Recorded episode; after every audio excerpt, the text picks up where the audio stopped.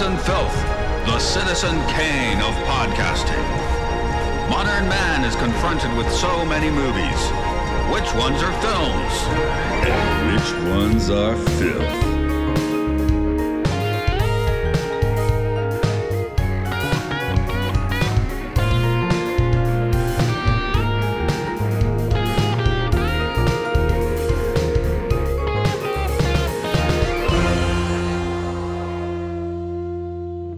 At number one on the best list, it's Strike Action. All right, we're getting straight, straight, straight to the strike, Strike to the strike, straight to the strike. That's hard to say. Okay, I worked it out. Finally. Straight to the strike. yeah, yeah. Well, Straight to the strike. your brain isn't, you know, have the messed up wiring that mine does in the speech centers apparently. this is uh films and filth. We're we're still kind of on strike, looking at strike movies. Movies. God, I can't talk this morning. This is going to be exciting. Uh, this is Matt here. Uh, Mark's Mark, you should go next. This is Mark next. This is Luke. and and today there is a person named John. I w- uh, John Arminio. Hello. Hi, thanks for having me on. I appreciate it. I'm going to try and get the name right this time. Pop, Popcorn Eschaton. Did I get your podcast right? Yes, sir, you did. Okay, because I intentionally didn't look it up. I was like, my memory can handle Okay. this. I can't talk today, but my memory can handle it. So, uh, and you brought today's film to our attention. I assume. Well, Mark and I haven't heard of it. I'm assuming Luke had had not heard of this film. I had not. yeah that i would have been kind of surprised if you did so uh john you brought this one to us which is relatively pertinent for the the current situation and a recalibration of our our podcasting so uh how, how did you come across this one Yeah, so uh, Salt of the Earth from 1954 um, is a movie that I had known about for a long time, um, but had only seen it uh, earlier this year. And, you know, it's sort of a notorious movie made during the height of the Red Scare in the 50s by people uh, notably writer Michael Wilson and uh, director Herbert J. Biberman, who were blacklisted. And so they sort of said, hey, what can they do to us? Knock lock us up for contempt again. And they made um, a stridently pro union, pro labor, anti capitalist movie uh, about, um, in actuality, it was a copper mine strike uh, in New Mexico um, organized by largely Mexican American miners, um, and it's firmly on the side of of the strikers, and it's the pretty much at, at this point the only movie in Hollywood history to look at um, how a strike works, how a union works, how uh, organized action can be effective, and it also uh, takes a look at how sort of the, the, the internet intersectionality of being like um like a, a a woman minority in a poor community and how that affects both your status in society and um and your relationship to organized labor.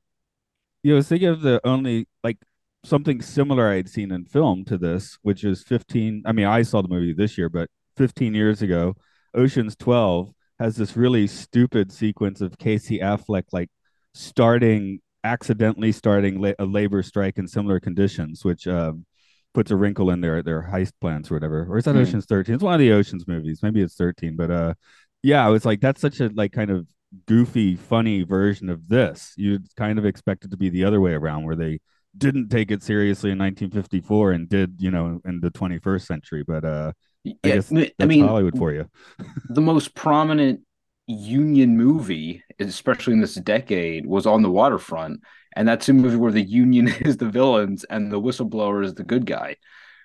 So so this is a, a completely a complete flip on that idea. And there have been union movies before, but they had always come under sort of the fire of uh, the Breen office and the Hays Code, which, you know, were very you know, they had their antenna up for any even slightly communist messaging in those movies. and they were communists as hard. I, I mean, I think that was a thing. They're calling us communists, so hey, let's do it. Yeah. Well, Yeah, until and- and- recently, the only time I've seen unions in movies has been in gangster movies. yeah. Yeah, like Once Upon a Time in America, which keeps coming up. Yeah. We we basically see Treat Williams as the guy who's the union guy. We barely see anything he does except for uh he shows up on? TV and Robert De Niro is like, uh, he's a liar. you know, it's just there isn't much to it at all. It's it's almost like intentionally veiling any of that stuff. Um Yeah, like- there's there's two really great union movies from later. Uh, Blue Collar, uh, directed and written by Paul Schrader, um, which is a great movie. But that that deals more with the like three guys who are really down in their luck and the relationship with how terrible their union is specific specifically, and how the terrible their company's treating them. And then there's John Sayles's uh, Matewan from 1987. That's an extraordinary movie about um, the the Appalachian Coal War in the 1920s, where you know, like mining companies literally used airplanes to bomb strikers and like poisoned milk that they knew children would drink. Like they did some real war crime kind of stuff to American citizens. So uh, highly recommend that movie. Um, and like you mentioned coming in, this movie kind of doubles down. Like, uh, we're not finished with it. We're not. It's just not the union stuff, but we're gonna toss in some uh, women's rights for good measure. Also, uh, the '50s not, you know, notoriously maybe not being the best time for women's rights. so. not. well well this feels um i i'm fully radicalized so you know perhaps biased. This movie feels a lot more like it is trying to tell me uh, it's trying to show me the virtues of feminism than it is trying to show me the virtues of communism. At least that's the read i get from it is that yeah it, it feels like it it assumes that you don't want the women to to pick it where i was clearly just like yeah go pick let the let the women go kick all the cops asses please do but um but also it takes the very uh, probably radical for the time perspective of the men learn things in this they they do and people talk to each other and really these are uh probably some of the best most realistic realized characters in any film that we've watched for this podcast so far. I feel like the the dialogue's very natural. People joke with each other.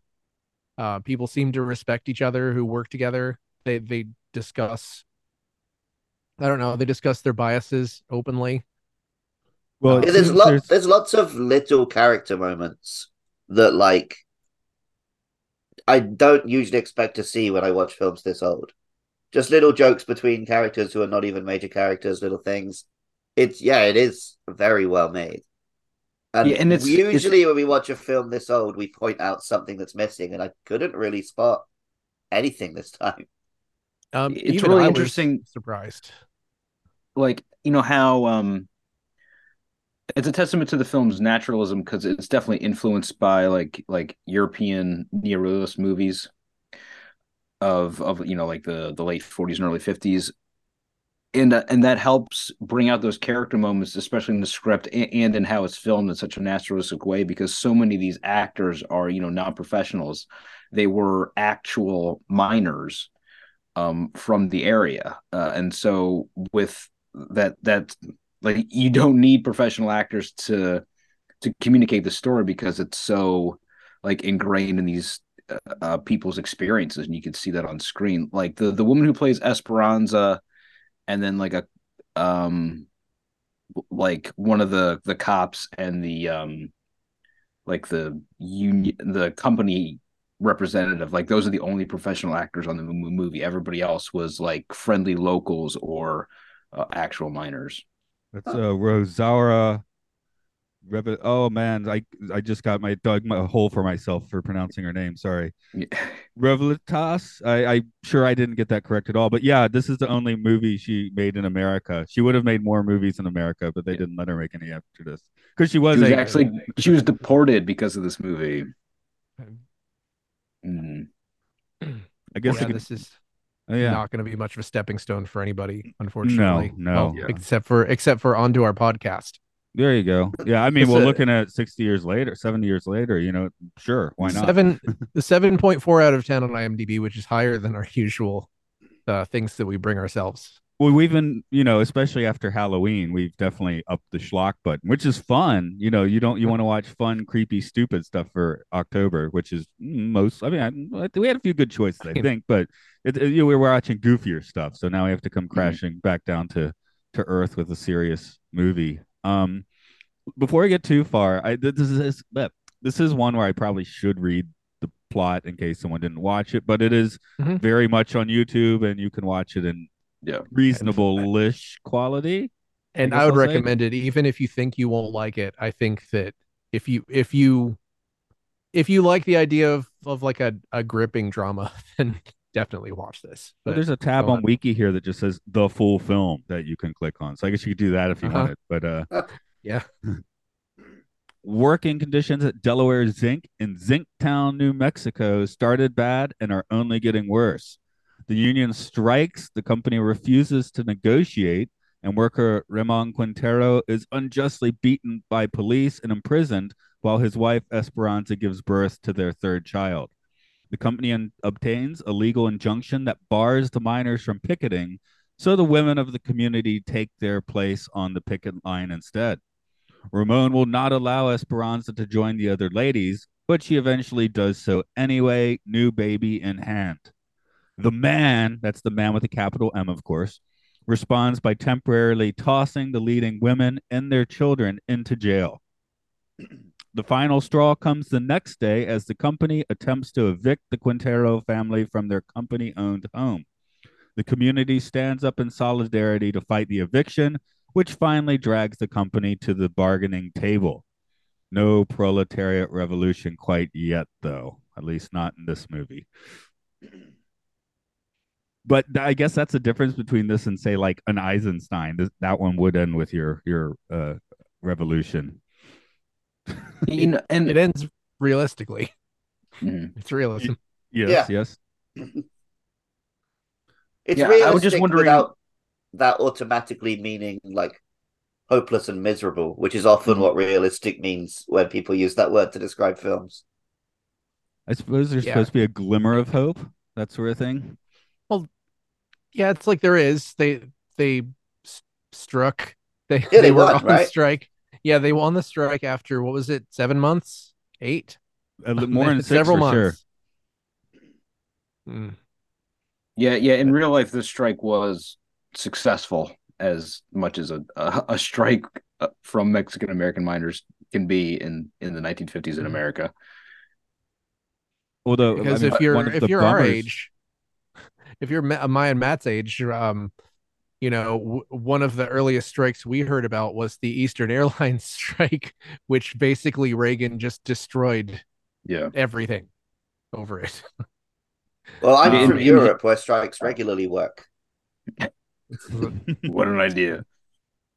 Yeah, you know, in historical uh, retrospect, like that action by Reagan, like was really sort of the death knell for union action for the like the next 35 years in America, un- unfortunately. Mhm. And so we're getting a real resurgence in it over the last five years, uh, thankfully. And, I, and I, so I think the conversation around this movie has has increased um, during that time.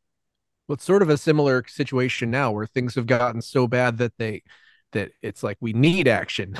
And that's Yeah. exactly what this film is. It's just things get so bad and then they continue to get worse yeah, I mean, just in the states, it's that whole like dream of the '90s. You know, well, that's when Mark and I were running around as teenagers. Nobody cares. Everything's Mhm. great. You would, why would anybody need to strike? But yeah, um, when I started trying to get a job in America, I mean, I live in Japan now, partly because just every job I got was kind of a, uh, you know, felt like a scam, and there there were no unions to join. I mean, I've never been part of a union, so uh, I I have for one year.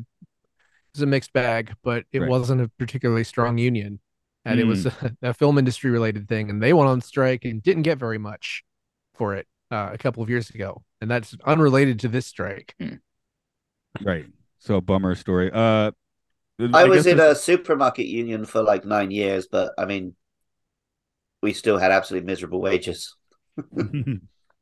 Yeah, I remember when uh, the supermarket chain Publix came to town and they were n- non-union and it, there are people striking outside for like protesting a non-union grocery store coming to town. That wouldn't happen now.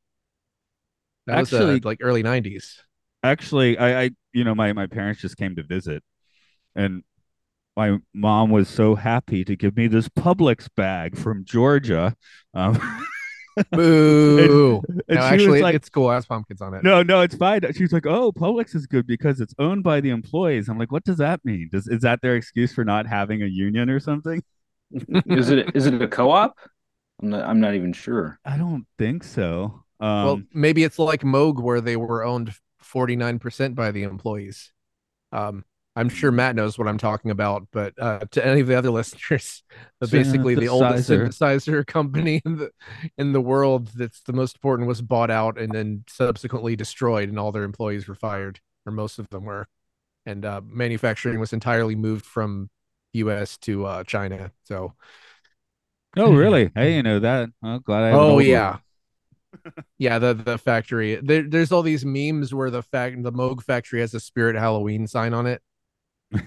Oh, yeah. Okay. Yeah. That, that that's that's You, painful. ju- you just hang on to your Voyager over there, bud. yeah. You hang on to it. But anyway, talk about the whole Publix thing. I was just like, okay, let, let, us be straight. There are several things that my mom said in the car as a relatively old lady that I would not want to repeat on this podcast. So now I'm curious if that's like a veiled comment about it actually being quite horrible that it's owned by the employees. Hmm. Anyway, I, I I guess I have don't- heard companies described as like owned by the employees before.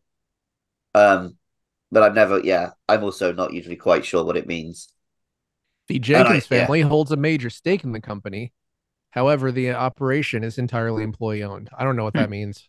yeah, that. Well, I uh, mean, yeah, t- typically like that that's described at least in America as, as a co-op, so that Oh, uh, the 80%.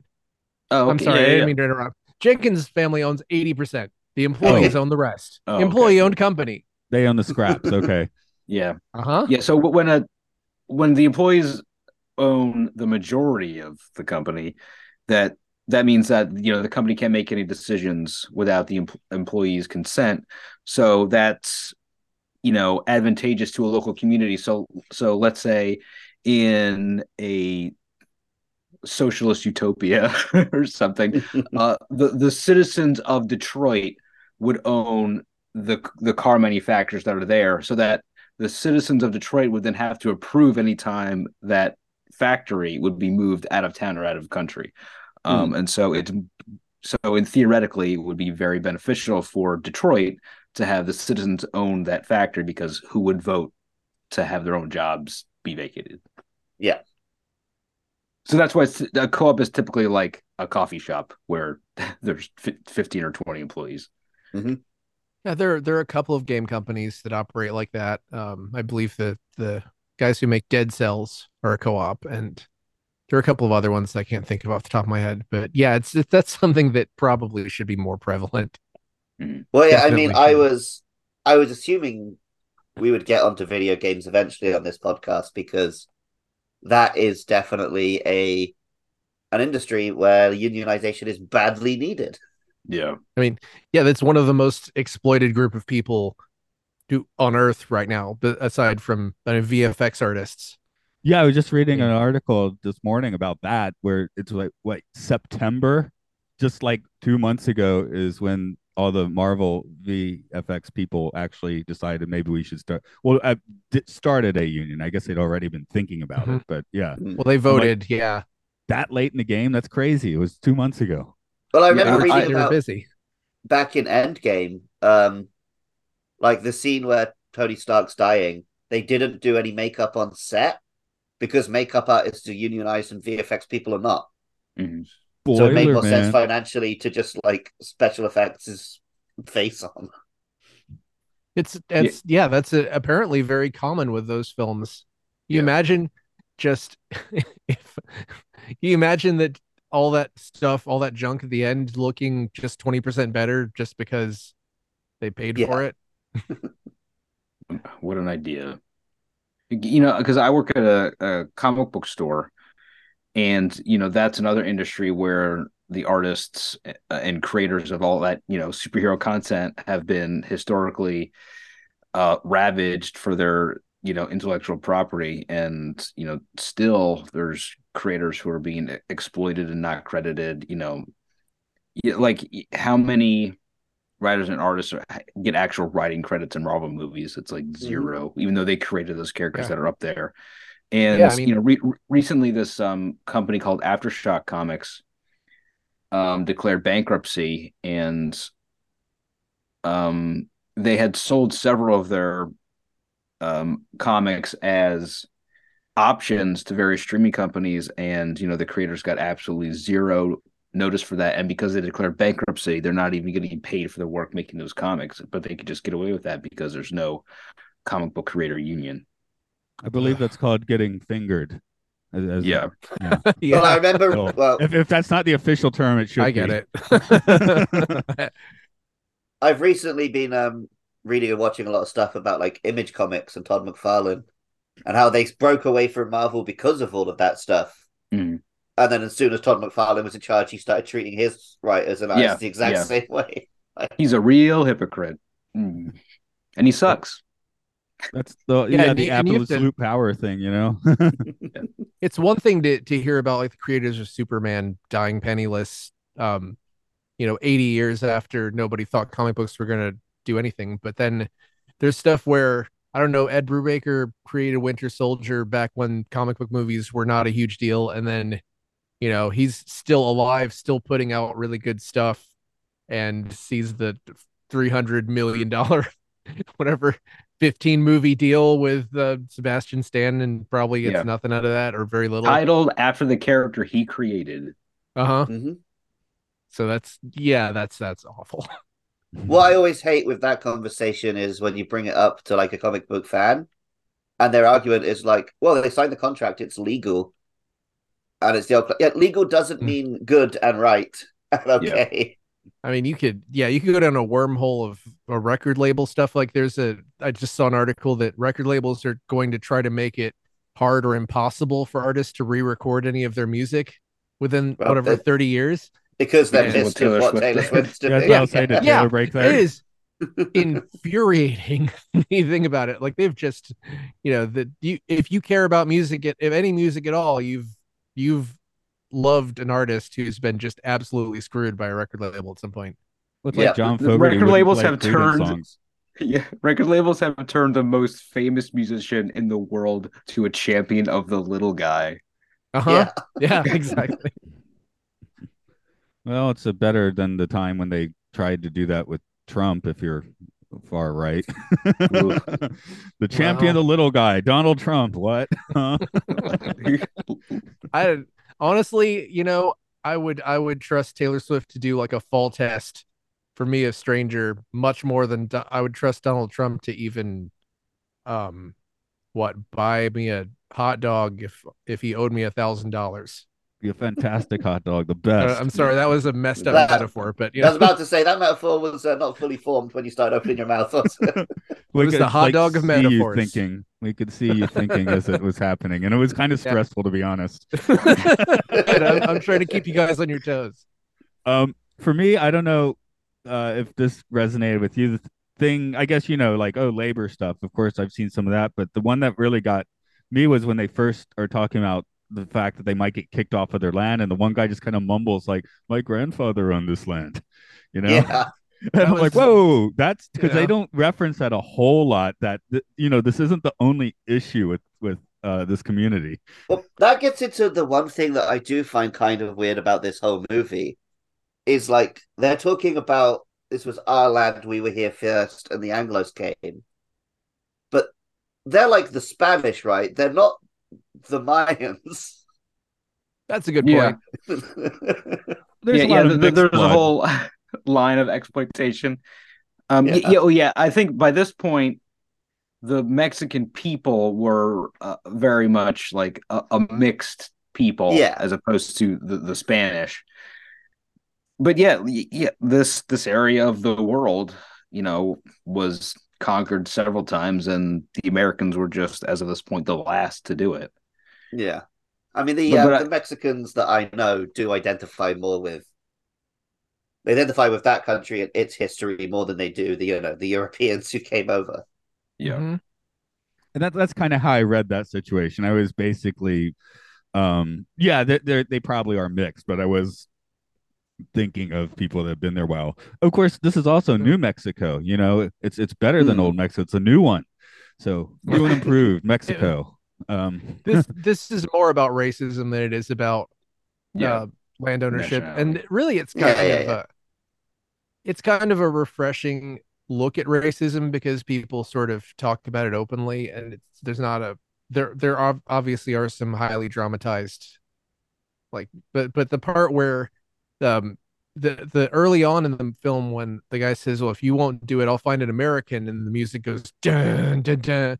and then i put in my notes an american wouldn't do that ha ha ha and then immediately they talk about how americans aren't going to do that so Yeah.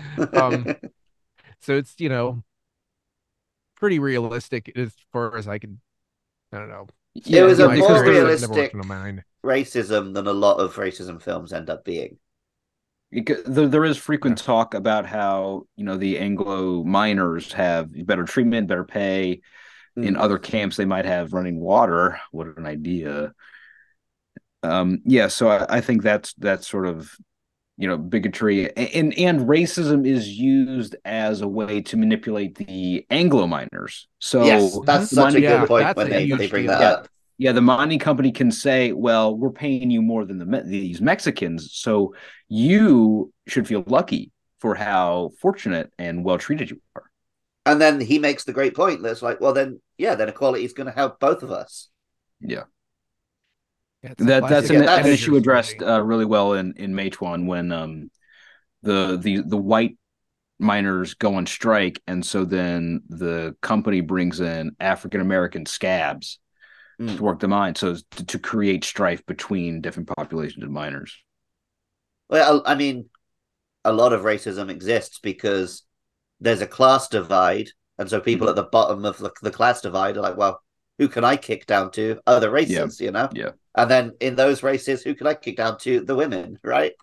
And she again, that's this film even addresses that. Mhm. Yeah. It's like Like, someone well, this- thought about the I mean, script, or Michael Wilson thought about the script as he was writing it. You know, Yeah. I guess that's the nice thing of this being basically completely unhinged from Hollywood.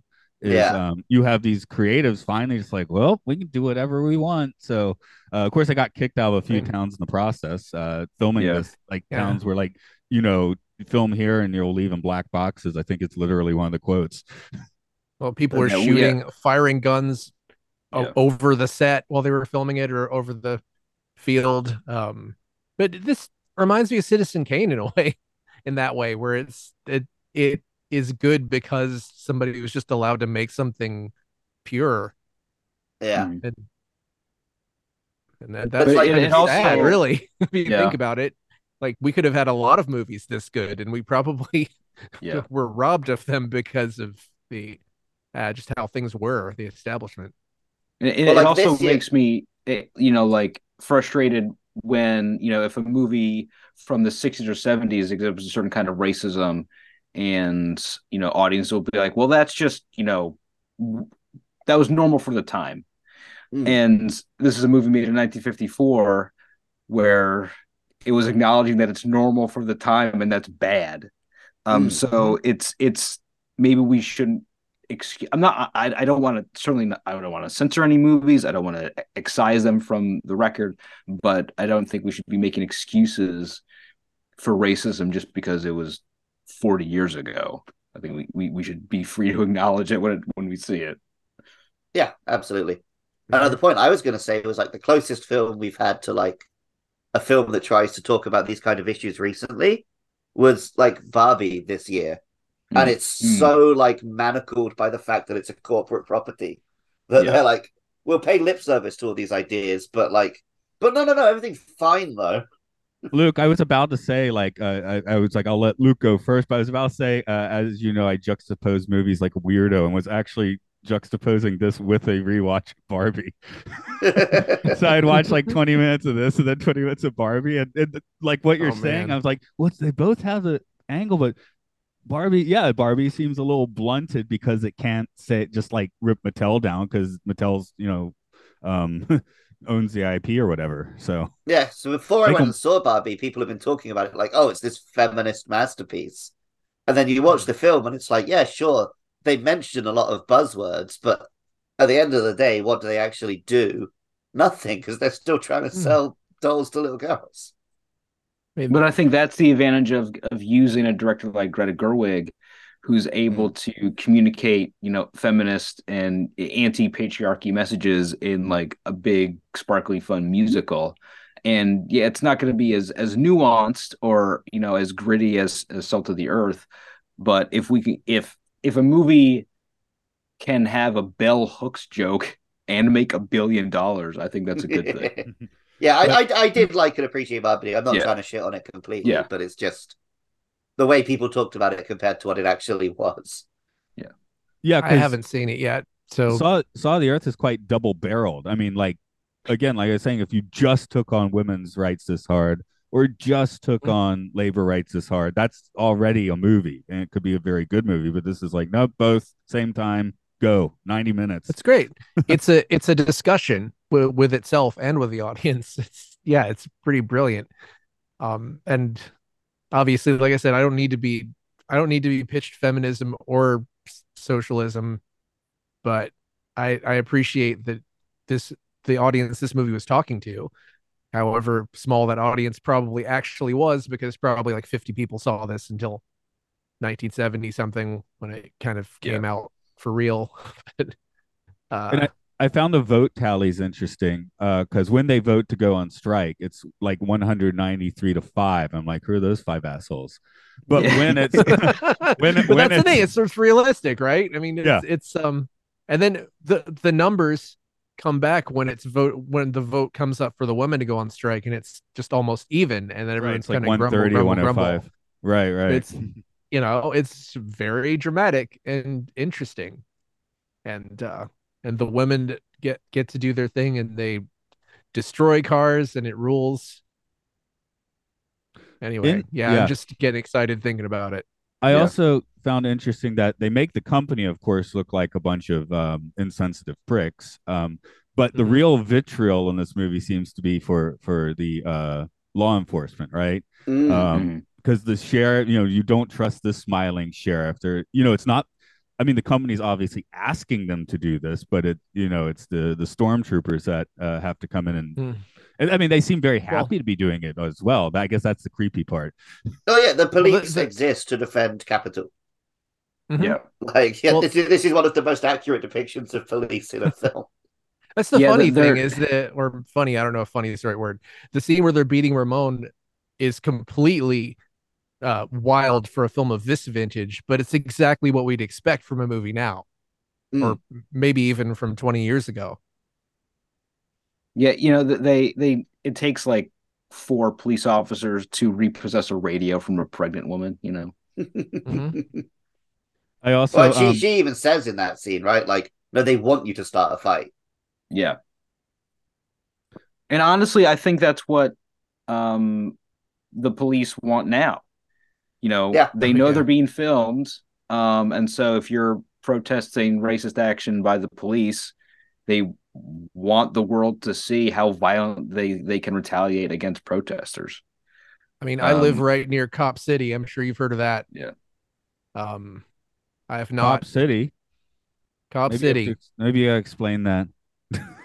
Oh, well, they're uh, trying to tear down a huge amount of forest to build a training facility that's not necessary and is, in fact, just a massive milita- militarization facility with, you know, I think they're getting a tank or something. Oh, so they're not just re- protesting. they're they, not they, sh- rebooting the Police Academy movies then. they shot a protester 37 Dang. times who had their hands up. Okay. And uh, they said that they said the protester shot first. Uh, their body cams, they didn't have body cams. The uh, Georgia State Patrol. Um, then th- there is a, an audio that was caught where someone says, "You shot one of your own." that that is on on tape. Uh, Okay. The the, the uh, officers were not prosecuted for that murder. Um, the the protests are still ongoing. The protests are going on all over the country about this because everyone knows that um, Atlanta had already in advance booked other like police from other parts of the country to use that training facility. Uh, there are a lot of contracts. It, it's it's a huge thing. So yeah, it's basically a for profit We exercise. you know, one of the slogans is Cop City will never be built, and I hope that holds true. But I'm also um, too fragile to go down there and and get beat to death protesting it. But I respect everyone who everyone who does, and uh, to Cop City. Oh, that's a question build we should ask then. Um, what protests have we all been to? Very little, unfortunately.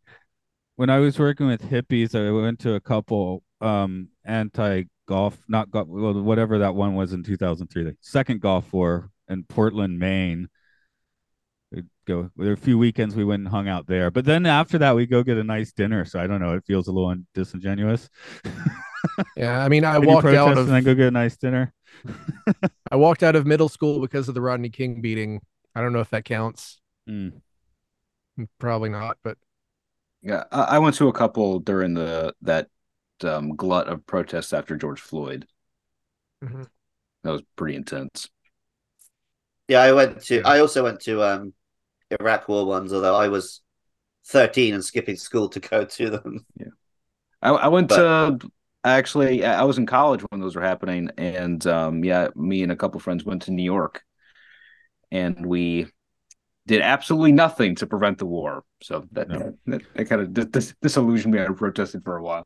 Al- Yeah. Also, we were like driving by. It's like, hey, we should, you know, we didn't hear about it. We, was- we should join that. So we just went and, you know, we didn't really plan it. We just ended up there. I mean, I have friends who who protest a lot, and I respect them tremendously. I'm an insanely anxious person Mhm. I and a guess, coward. uh, you know, the anti-protest kind of uh, when Obama was inaugurated and people were like, you know, super happy about it at the time, at least. Uh, I, I, I went to Centennial Park in Atlanta where they were having like kind of a big shindig for that. That was kind of, that was like an anti-protest though. People were happy. That's I think that's a celebration. Yeah, that's but yeah, but it's, it's like a political celebration, I guess. I don't know. I'm just Yeah. I'm trying to I mean, trying to stretch the taffy on this question, I guess. It's not without risk, considering how many racists were super down for violence after we got a black president. Yeah, For sure. and the deep south, yeah. Um, Mhm. Although Atlanta, I guess, gets a, uh waiver from being the deep south, but Uh, uh, who the hell knows? I see a lot of protests here in Japan, but it's like protests about foreign wars, just just in the street where no one involved is. I, I Hmm. respect them. I like it, but it's like I don't know what they're hoping to achieve by just standing outside Nakano train station and protesting. Like there's a lot Gaza of uh, nuclear protests. I guess that's a little more pertinent. Those are fairly Japan. regular, yeah, and obviously you see those in Hiroshima where it does make sense. We also have the political trucks that roll around blasting uh, slogans, so that kind of sucks. Yeah, I've Like, always said when I when I can vote here, I'll vote for whichever party doesn't have a truck driving around blasting out slogans. yeah, especially where you live. I, I, you know, I get them a little more rarely. There's a big bridge, like about 50, 100, eh, 100 meters from my house. So usually, if I get annoyed by one, it's because it's over there and my window's open. So, yeah. I mean, actually, and I I know exactly what party I'm voting for when I get my citizenship because Japan still has a functional communist party. So Amazing. Oh, yeah. I Yeah, think I, I I do wonder, like in, in Salt of the Earth. Um, I know the this uh the this mining union that the movie is based on. They were they were kicked Hmm. out of the larger union organization for for apparent communist ties, and so I Huh. wonder how many of these people would have identified as communists at the time, because I think most of the world identified communism with like Stalinism and and Yeah, yeah. Maoist ideas.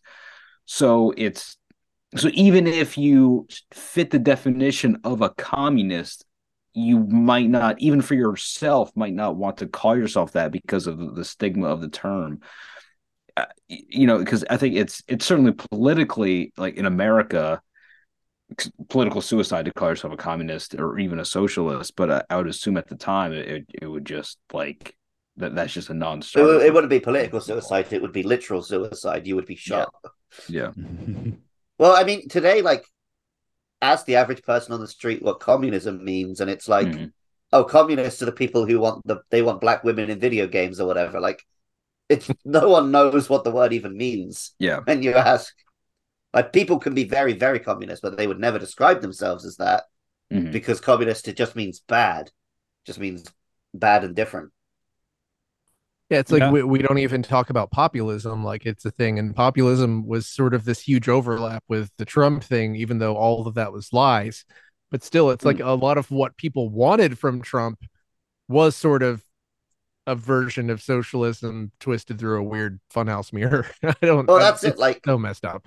The thing which uh, quote unquote liberals refuse to admit is that working people have genuine concerns, and Trump was never going to fix them, but at least he addressed them, right?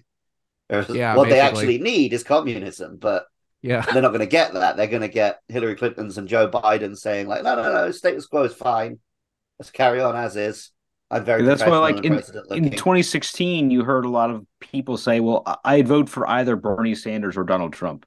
Mhm. It's like, Yeah. like I, I- it sounds like you're not paying attention to, to the substance of their arguments, but but but that that uh, the the the sort of everyman appeal of both of those guys, you know, hit hit, hit a core for people, even though Trump was literally crapping in a golden toilet, like It's literally. it's I I I honestly feel like this honestly ties into Hollywood having way too much sway over us is because we almost don't have a left and right. We have a feel good and feel angry. Well, it's, Yeah. um, I, I, Oh I yeah, the, listening- the so-called American left would be considered right in Europe. yeah. Yeah.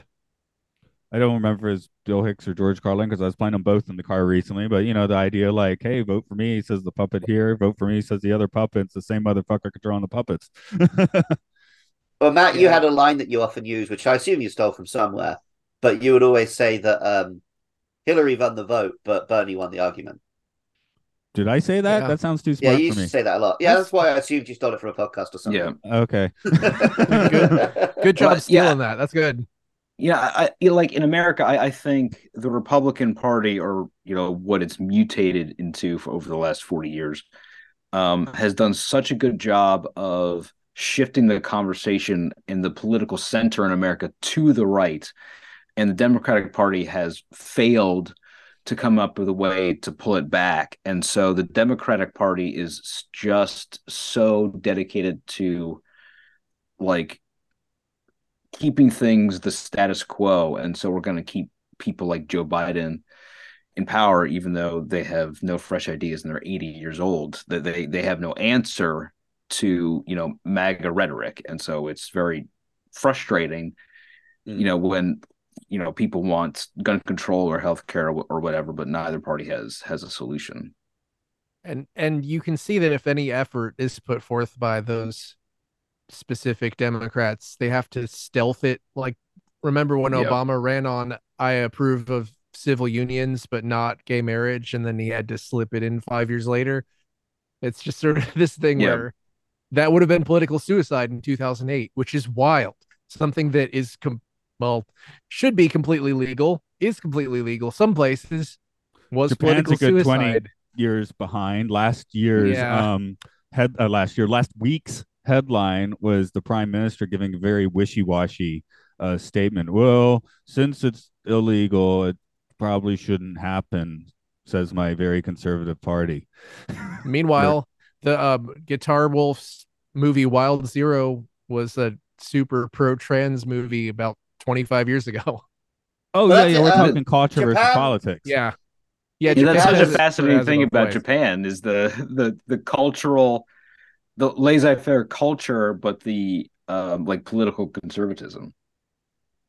yeah, people are just not actually very interested in the mainstream politics or the law. Like even Mhm. generally, like there's what the law says, and there's what everyone agrees is the law in Japan.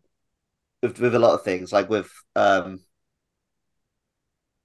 the uh, it's not a very big example, but at all of the train stations, there's the escalators, and everyone stands on one side so that people can go walking on the the free side. All of the official rules are like, please do not walk on the escalators. But the Hmm. accepted rule is you stand to one side so people can Mhm. walk on the escalator. And that's just how Japan treats everything. It doesn't matter what the rules say, it's what everyone agrees is the rule. Well, I live in I live in the United States where somebody just stands in the middle of the escalator and you have to say excuse me and maybe they'll listen to you. Yeah. I, I guess the recent thing would be for the pandemic. Uh, everybody in Japan was basically following the protocol, but there was no policy or law. I mean, there's a policy, but there was no like Mhm. you know law or statute in place for that stuff. Oh yeah, they I mean, actually is it- they dropped the mask sort of su- suggestion or whatever you want to call it, and I, for about a month everyone stopped wearing masks. And I've noticed most people are just wearing them again now because I guess they were like, "Oh, we stopped wearing masks and people are catching COVID, so I guess we should just put them back on." But I mean, that's the thing in That's in um. East Asian cultures is to, to wear a mask when you're sick. Yeah. I was hoping maybe more countries in the West would sort of adopt that, but um, nope. You know, part of why I got COVID in March 2020 was because I was worried about it, but I was afraid that if I wore a mask, people would stare at me. And uh, I got COVID. So, um, and you know, people stared at me for wearing a mask for the three years afterwards.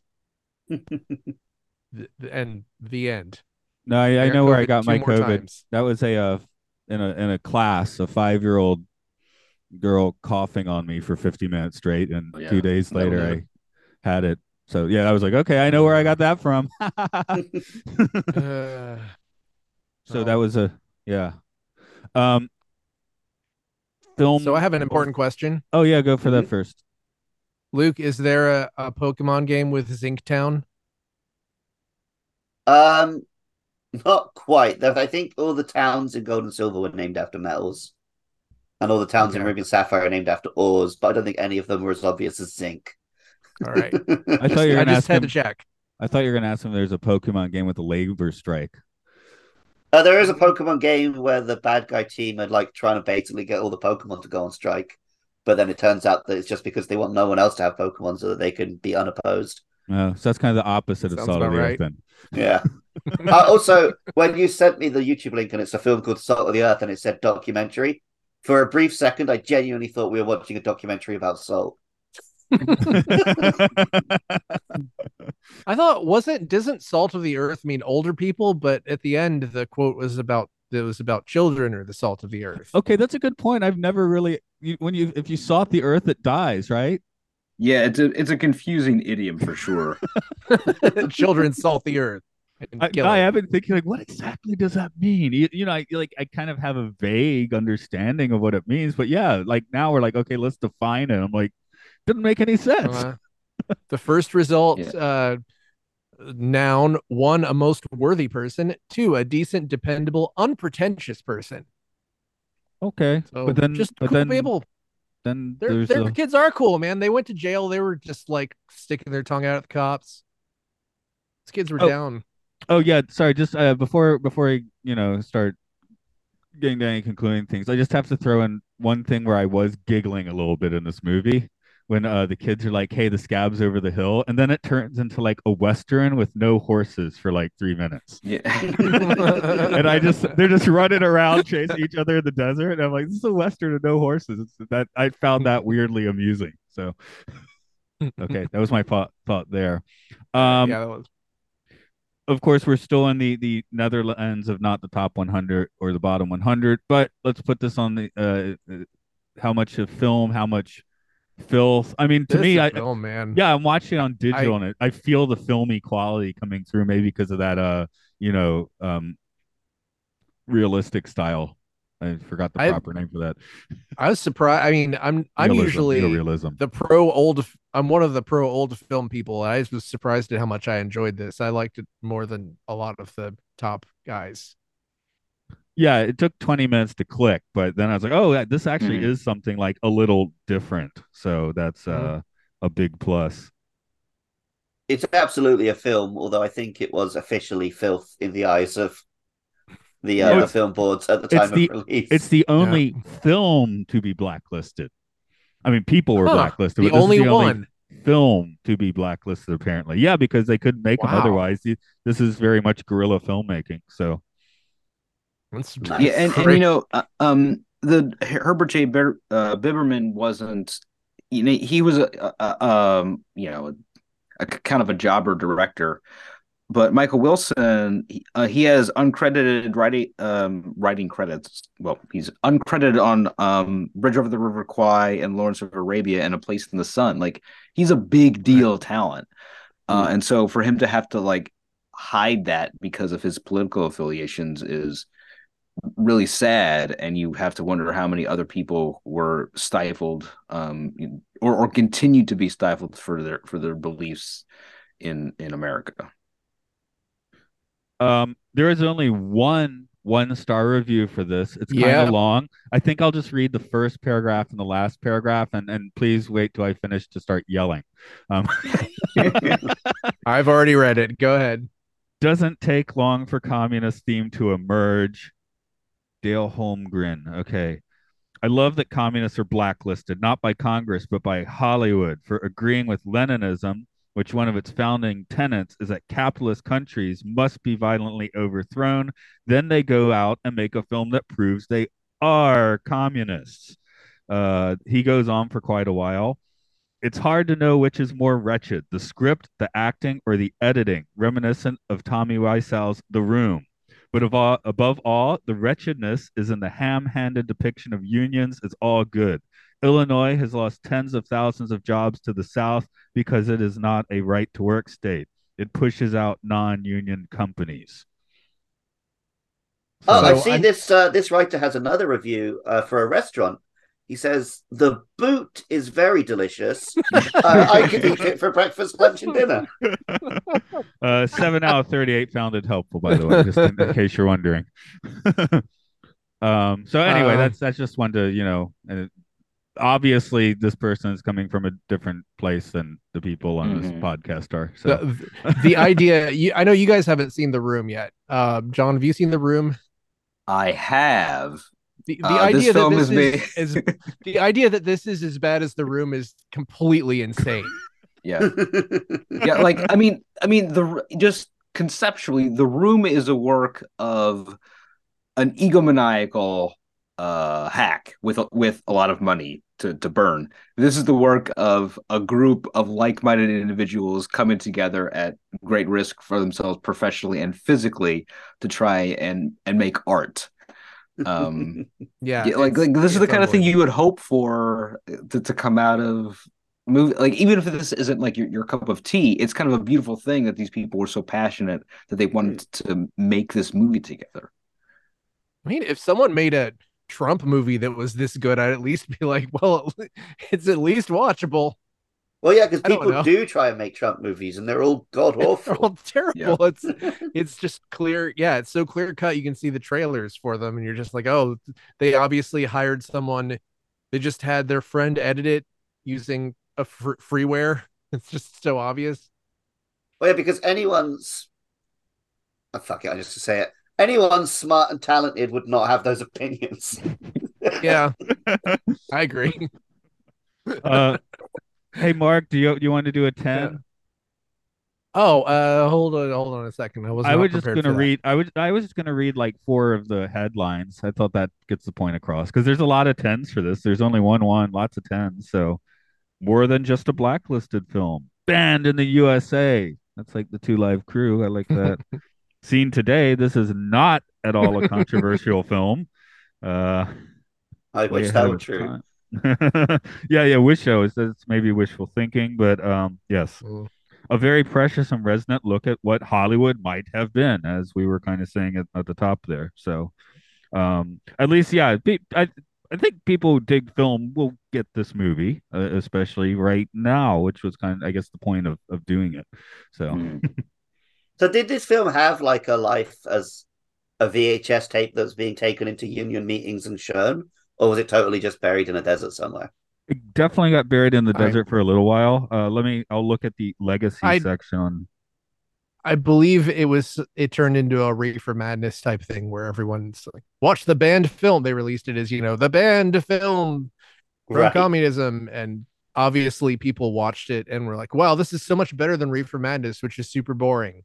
Here's what the uh, wiki my own says. The film the film found a new life in the 1960s and gradually reached larger audiences through union halls, women's associations, and film schools. The 50th, Yeah, that's what I was assuming. yeah, 50th anniversary of the film saw a number of commemorative conferences. Surprisingly, Noam, Noam Chomsky praised the film, and that helped. Um, uh, and then released on DVD in 1999, so it's certainly been like findable in the past 25 years for sure. And well, hey, you can watch it on YouTube for no problem Yeah. now.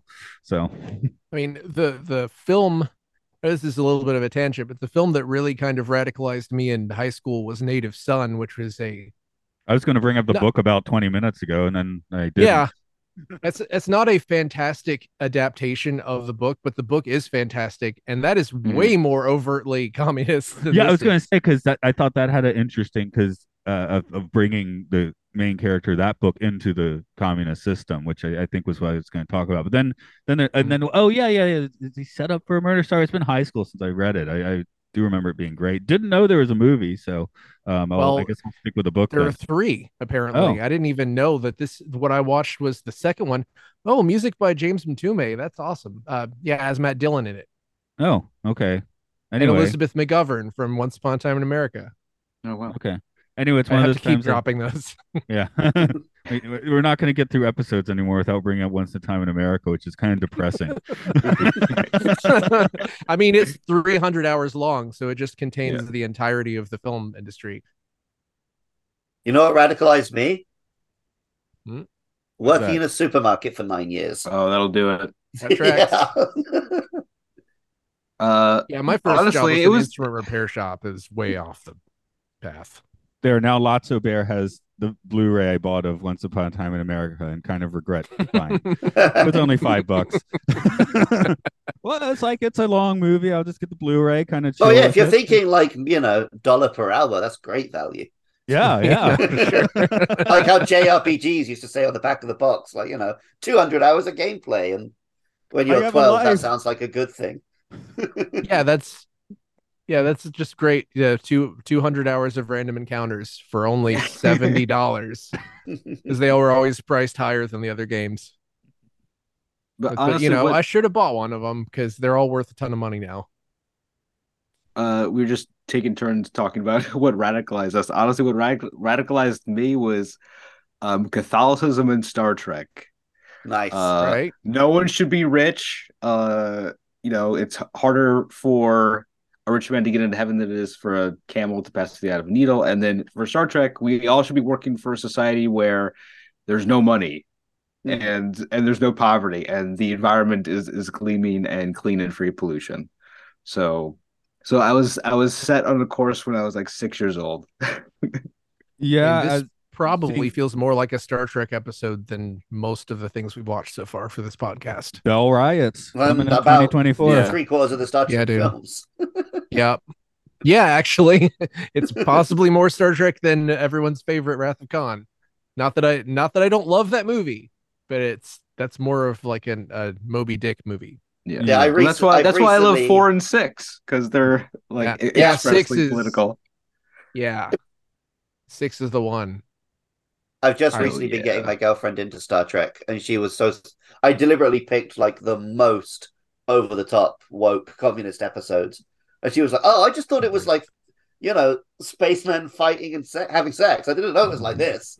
She's super into it, Oh yeah, hell yeah. Yeah. I, I and guess of course, for she knows she knows correctly that Picard is the best. I, I guess for me it would also probably be Trek. I mean, well, I, I know John from a Trek board, so Yeah. There you go. it's it's not too far a stretch. Uh, did yeah, anyone have the a- great. Oh, I was just saying the great thing is that you can. There is so much Trek that you can just keep taking it in. I'm watching Voyager for the first time. Everybody knows that, but Nice. they keep bringing it up. Yep. um, any final thoughts about this movie before we uh roll it into the tank? Um, I want to show it to all of our Japanese colleagues. Oh, cool. I Yeah. want to show this to my mom, who's like, I think technically a conservative, but I can always reach her on the level of the uh, sort of, you know, populism, workers' rights thing. I mean, she was a teacher. She was in Mhm. teachers union. You're in a union. You can't can't take take can't take backsies. My Crap on the parents are kind of leftist, but very centrist. So I'm Mm-hmm. very happy that I've radicalized my brother and sister into wishing death on lots of politicians. Oh yeah. My mom said a few things in the car last week. oh yeah, I- I've seen what your dad shares on Facebook. So Yeah. I think he finally learned to stop doing that, but yeah, now he just just Uh, comments on my pictures with things like "nice trees." I mean, to his credit, he did he did say that January 6th was bad right right when it happened. Right. That's more than that's more than we got from a lot of people. Well, it got to the point where he was like making these like Facebook posts about commentators on like Fox News. So I had no idea what he was talking about. So that was fine. I mean, It's like it's like there are people I know who make posts about sports and they'll just say the name of a person and what they and some some maneuver. I'm just like, okay, sure, why not? Johnson did did a 46-32. Okay. Why I not? Know. That's like when people give you their Wordle scores or whatever it is. So there's at least one person I'm Facebook friends with who keeps posting out of context stuff about real housewives of somewhere. Mm. okay. And cool. Man, social media is great. yeah. Yeah. If there's Speaking of anything which, you can really- find this podcast on Twitter. At... On what? On what? On I'm not Twitter. calling it anything else. Uh, my, I keep blowing my daughter's mind because uh, a, a few days ago I was like, oh, I, I just oh, it's because I saw. Uh, I said Twitter just showed me that Matthew Perry died when we were all in the car, and my I was like, no, it's not Mhm. Twitter. It's like it is on my phone because I never updated it, so I still have Twitter on my phone. I just went to x.com and it says twitter.com. It redirected to twitter.com slash home and it Yeah. says something went wrong. Try reloading. And I keep reloading and nothing happens. So, Anyway, anyway, that's than- where we live. Better than that. you don't go to- need staff. better than that. Yeah. uh, support our our our movement, or just listen to our podcast. No, you know what? podcast, podcast, Fuck yes, our or don't. podcast. Go go make sure you're signed up to your union. Okay. That's our message at the end Hey, of you know this what? Stop, stop Cop City. That's my plug. Yeah. Yeah. John, you I- should I- talk about your podcast though, because these guys don't know about it. Sure. Uh, real quick, I, I do want to just heap praise on the, the two leads of this movie. Uh, so Wa- Juan uh, Chacon, who plays Ramon, he, he was like a union leader from New Mexico, and, and originally they didn't want to cast him because he was too gentle, um, but as like a real guy. But I think he does a great job, and he has this great like Anthony Quinn esque look. Like he just looks like a rugged, handsome dude. Yeah. And then Rosaura Revuel- Revueltas. See, you feel my pain now. Yeah, Oh. uh, but no, uh, she she just has such an incredible presence. Um, like sh- she's just so magnetic and just has this like iconic face that that is just hypnotizing, and she she can. It feels like she can bear the burden of this whole community on her shoulders. So just all praise to them. Um. So yeah, uh, I uh, co-host a podcast called Popcorn Eschaton with my friend Scott Thorough. It's on the Zebras in America feed. Uh, we focus on religion and or left leftism in movies. Doesn't have to necessarily be movies that are directly about that, but we can maybe um, come at them in a different angle. We might be doing uh, so. You know, we've talked about um, the 36th Chamber of Shaolin in the past, and the next episode we're going to record is um Tarkovsky's Andrei Rublev. So we try and run the gamut. It, it's a good time. And I'm on Twitter and Instagram at Quasar Sniffer. Andrew Rublev is one every two years. I'm like, I'm going to try watching it again, but it's so long and intimidating. Great movie, very long, very Yeah. intimidating. okay. Uh, hmm, yeah. What? Huh? huh? Oh, I was just going to say thank you for joining us, John.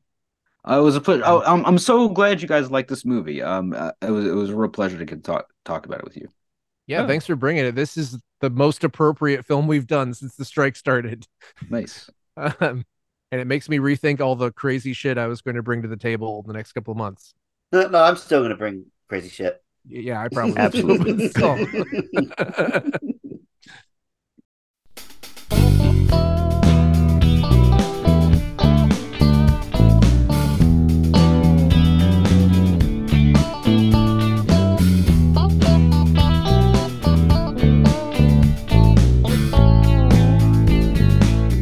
Between rocks and the bard's place And double in the deep blue trees Just of the Captain Sugar to the Galilee Sea. The joy of so many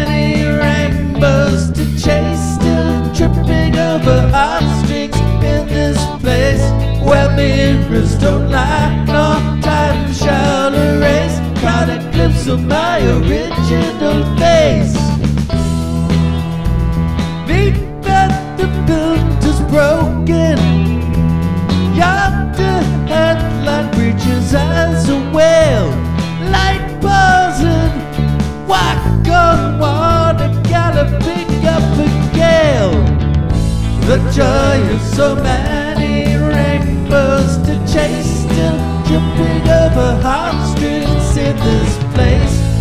mirrors don't lie,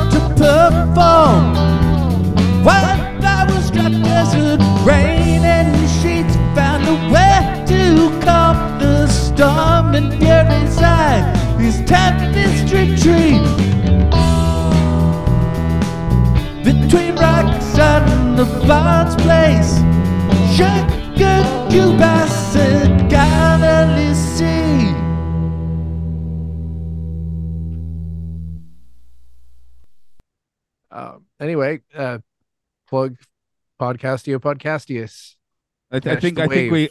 I th- We no. I, no, I already cut. I already cut on that silence because I was realizing, and Luke was uh, calling me out psychically, like it's kind of uh, it's not really the time to do that one because I started That's saying right. like this is kind of weird context to say give us some money, and and Luke was giving me the Yeah, side eye, so I kind of you're stopped right. in midstream there. Yeah. You're right. You're right. You're right. I, my brain was just in a weird loop. Mine was I- too. I did But a I'll weird cut- thing where I worked a whole bunch and then took a long nap before doing this. I'm not usually this groggy. Well, people are. Oh, I, I, I'm terrible. If I have a nap, it's like I might as well just write the day off. I'm going to bed. I'm not a napper. Well, Mark, you're lucky. People only hear my attempted hypocrisy and not yours. Then, so You just cut that in and just put them back to back and repeat them a few times.